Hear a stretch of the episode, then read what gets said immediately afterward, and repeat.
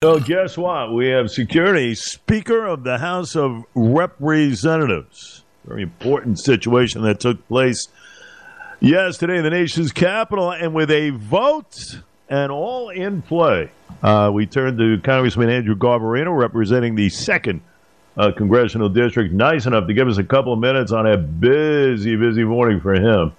Uh, Congressman, it's so good to have you. You know, I turned on the tube yesterday and doing a couple of things and keeping an eye on that vote. I was saying, my goodness, uh, Johnson is he going to get? Is he going to get past two seventy? Well, he got to two twenty, but all in all, he gets the gavel, and uh, I'll tell you, it could not come at a better time. Uh, as far as everybody coming together, welcome, my friend.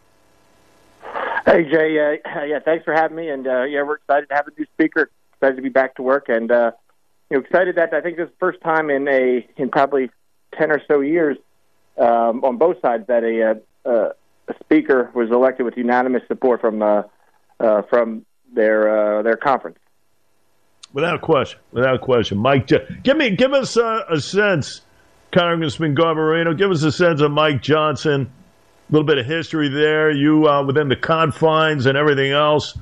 Uh, what's Mike Johnson all about out of Louisiana? Go ahead. You know, he's he's he's a nice, he's a really nice guy. Uh, I mean, it's it's uh, probably one of the nicest guys you can meet, but he's a smart guy. He's a constitutional uh, lawyer. He's uh, he's a preacher. He's a religious guy. He uh, he he, uh, he relies a lot on his faith. Um, he's a family man, uh, and uh, you know, but he's he's it's it, he's he's got a lot of going for him. Like I said, great uh, great mind. He's got uh, and he's willing to work with people. That's that's the big thing. He's willing to, you know, he knows he came from a conservative district in Louisiana, uh, but he knows as Speaker of the House, he's going to have to work with the, the, the people that won the Trump uh, plus 60 districts or the people that won the Biden 16 districts, like uh, Anthony D'Esposito, who's just uh, just west of us on, on Long Island, just west of my district. So he understands that he has to build a consensus, and he he said that in his speech yesterday. I thought his uh, his uh, acceptance speech uh, was was was great. It, it was I think it, it, it sent the right message and sent uh, what he's looking forward to do with his speakership. It's going to be a uh, it's going to be a me- member driven house uh, like it was supposed to be. And uh, I'm, I'm excited to see what uh, what he has in store for us. He's already got us back to work. Uh, we're doing some appropriations bills today, like he promised. We were going to get right back to work. Yep. Uh, talking with Congressman Andrew Garbarino. You know, I'm always interested in guys who recognize uh, from the local aspect, and of course, you have a major stake in that. And I think about uh, our communities within the island. I think about uh, various uh, situations regarding insurance, flood wise, disaster relief, because we know we're prone to that. And uh, even more so, you know, the, the salt situation, Congressman, we know it's critical for Long Islanders, and uh, you know, double taxation and everything else, the burden and going on here, that has to be addressed in the House. Where does the new Speaker of the House stand on those issues? Well, listen, you know, you couldn't have a better ally on flood uh, and, issues like um, hurricane preparedness or uh, emergency aid than having an ally from the state of Louisiana. Um, you know, they they they're uh, vulnerable to flood and storms uh, just as much as we are. Uh, so he, uh, I, I had a, a conversation with uh, with the new speaker about this. He he knows exactly uh, what we need to do. He's uh, made assurances that there is um, we will not have a lapse in flood insurance uh, for people who live on Long Island. That won't be that won't be an issue.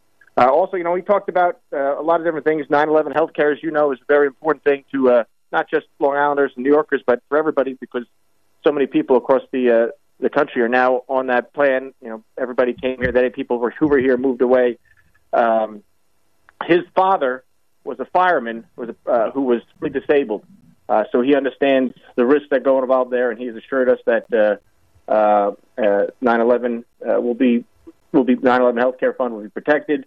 Uh, and I did speak to him about salt. Uh, he uh, he understands that in a conference of um, 221 members, you know, uh, you have to bring every everybody has to get on the bus before it can leave. Uh, before it can leave, and uh, he knows how important salt is to not just New Yorkers but New Jersey Republicans, California Republicans, uh, Illinois Michigan Republicans. Uh, so he knows that there is a good a good chunk of his caucus that needs to see something done uh, to address this double taxation, as you said, uh, on its constituents. So he, uh, you know, we told him, look, we can't uh, we can't move the the current tax bill as is. We can't vote for that without some sort of uh, fix, uh, addressing SALT. He agreed. He says, yeah. He says, if you, uh, we won't have the votes, then I'm going to sit down with uh, Chairman Jason Smith uh, and, and and speak about it just to get something done. So uh, I feel confident that he knows what we need uh, to represent Long Island, and he's not going to try to push something through uh, without sitting down and working it working it uh, working it through with us. Talking with uh, Congressman Andrew Garbarino out of the second. Congressman, so we got two wars going on.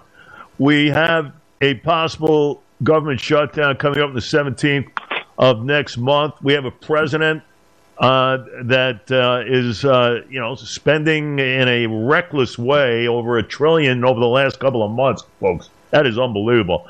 33 trillion in debt already. I mean, you know, at some point, there has to be some sort of a hold here. I am sure uh, that Speaker Johnson uh, has kept an eye on all this.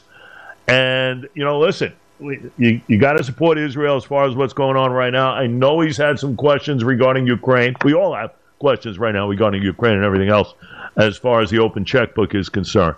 Uh, are you confident as far as those areas are concerned? Where does, where does he stand right now as far as more issuance of dollars to Ukraine? You know, I, I think everybody would like to see, and it's something that we put in our uh, state and foreign ops uh, appropriations bill. We already passed the House. Is uh, you know, there isn't just a blind. Uh, the conference, uh, the Republican conference, isn't just saying no, don't send them more money. But everybody does want. Some people don't want to send them anything else. Some people continue want to uh, support them. Um, but the conference as a whole, and I even think I even think some Democrats uh, want to see they want they want accountability for the money. Uh, right now, there hasn't been any accountability uh, uh, to make sure that it, after the I- items are bought here, because again, things are bought here. We're, we're using the dollars to buy American products, and we're just shipping the products over there. So uh, we're not sending just uh, truckloads of cash over, but we want to make sh- there, there's there's got to be some assurances that once it gets there, it's being distributed uh, properly, being used properly. So, you know, we put in some extra safeguards, some oversight uh, on making sure the administration is is following up on what it's supposed to be doing. The Biden administration. Um, I think if there's any additional Ukraine, which I think there will be, I think it's going to be based on uh, uh, you're going to have some of this oversight uh, protections in place, which I think everybody can agree is a good thing. Um, you, I think Israel, he's really going to, uh, you know, we're going to be doing something to help Israel. Um, the last thing, the last thing we need is uh, a three-front war in, in Israel, which I think is, is, is is possible. Um, and uh, I mean, I don't know if you've, you know, we've been briefed on the atrocities that has happened there. Uh, it's just awful, and um, you know, we need to do whatever we can to, to support our ally, uh, Israel. They are uh, they are in need of help, and and uh, this is when we need to step up and, and, and help them. Um, so I think that's going to come through pretty quickly. Yeah, and it's uh, you know the the timing as mentioned. I mean, you got so much on your plate right now, as do others, uh, and you know, it's an indoctrination for many as far as what's going on in the world right now. But, you know, listen, uh, that's what you have to kind of have to uh, confront and everything else. Uh, that's what uh, our officials are set to do. Uh, and it's good to have somebody there as far as uh, the leadership and everything else that is that is so needed. Was there a period of time for you, Congressman, where you had doubts as far as, hey, you know, when are we going to get it together here? I mean, my goodness, I cannot believe what has gone on. Uh, you know, since the ouster of Kevin McCarthy here, did, was was there any surprises along the way as far as this length of time was concerned?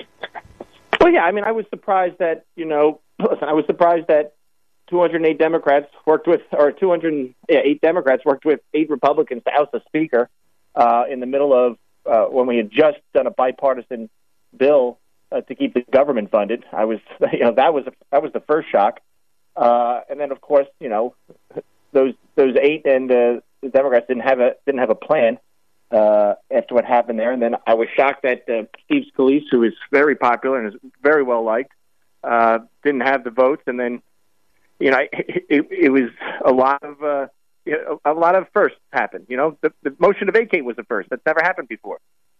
And uh, you know, so it's uh, this entire three weeks has been a surprise to me. And uh, uh, I, like I said, I'm happy uh, and excited to be back to work.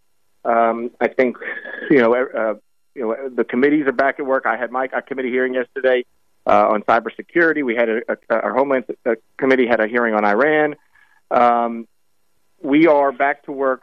We're moving uh, the energy and water appropriations bills today. We're going to do some more uh, next week. They've uh, Speaker uh, Johnson has canceled all breaks until uh, we finish our appropriations process. We were not supposed to be in session next week or the week after, um, but that's canceled. We will be back in town doing our votes.